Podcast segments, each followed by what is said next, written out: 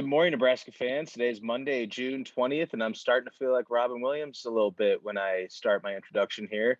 This is Zach Carpenter, the publisher of Inside Nebraska, with your Monday morning Husker Hurry Up.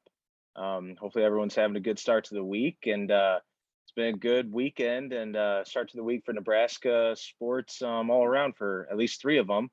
It was another successful weekend for Nebraska in the recruiting world. That started Friday as the women's basketball team picked up its commitment in the 2023 class with power forward Natalie Potts. She is the former Missouri Gatorade Player of the Year award winner in the 2020-21 season, and she parlayed that into another successful year as a junior at Incarnate Word in Missouri. She averaged 19.3 points and 8.6 rebounds last season, and she helped them to what was a fifth consecutive state championship.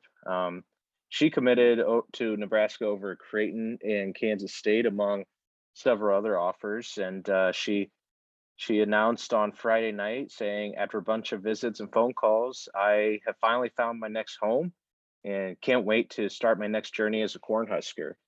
She's a 6'2" power forward from Missouri, and her commitment, actually, she followed up what was earlier in the week, more talent additions to the Nebraska athletics programs, as Riley Van Poppel added his name to the football mix, committing on Monday, defensive lineman from Texas, and added the Nebraska baseball and softball added transfer additions as well earlier in the week. Caden Brumbaugh from Oklahoma State. He committed to the Huskers baseball program. It was actually like a roundabout. We talked about this earlier in the week, but kind of full circle recruiting win as Nebraska was recruiting him at the high school level, and then they finally got him into the program. And the softball addition, or the softball team, added Southern Illinois pitching transfer Sarah Harness earlier this week.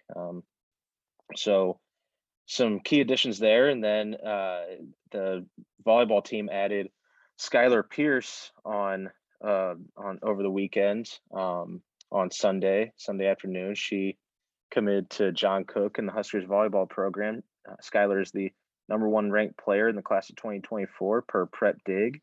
She's the first pledge in the class for Cook and the Huskers. She is a 6'2" outside hitter from Olathe Northwest High School in Kansas. And in her Twitter announcement, she said, "I'm so grateful for Coach Cook, Coach Reyes, and Coach Hunter," and that's Jalen Reyes and Kelly Hunter, said, "I'm so grateful for Coach Cook, Coach Reyes, and Coach Hunter for this opportunity, and excited to play in the Big Ten and for GBR." So another addition to the program, and we could be seeing additions to at least one or two additions to the football program as well. It was another successful weekend, football recruiting weekend for Scott Frost and company. Hosted 7 official visitors, including 3 commitments and quarterback Pop Watson, cornerback Dwight Boodle, and offensive lineman Sam Sledge. And in addition to those 3, they had 4 uncommitted official visitors, and linebackers Hayden Moore out of Colorado and Dylan Rogers out of Texas, and they were joined by cornerbacks Tayshawn Wilson, also out of Texas, and Ryan Robinson out of Louisiana. It was a defensive-heavy, defensive-centric recruiting weekend for the Huskers, and once again, they're focusing on Texas and Louisiana, trying to establish a more firm foothold in both of those states and establish those as fertile recruiting grounds, in addition to places like Chicago, Kansas City, and potentially St. Louis, outside of Nebraska, obviously, as they're always going to have the focus of trying to bring in talent from in-state and put up those walls around the state. Close to putting in a future cast for Hayden Moore, not there yet, but I mean, anytime that a player visits twice in a short time span, like Moore has, then it's worth keeping an eye on. He made sort of an under-the-radar unofficial visit 2-3 weeks ago, and then came back for an official visit. So we are keeping keen eyes on him as his recruiting process goes forward. And last thing to wrap up in this lightning round Husker Hurry Up is, in case you missed it, on Sunday night, Nate Klaus and I held a live chat on the insiders board forum. Nate and I were taking any and all reader questions, and for about 2 hours there from 7 to 9 p.m. And that's going to be a weekly segment for us online.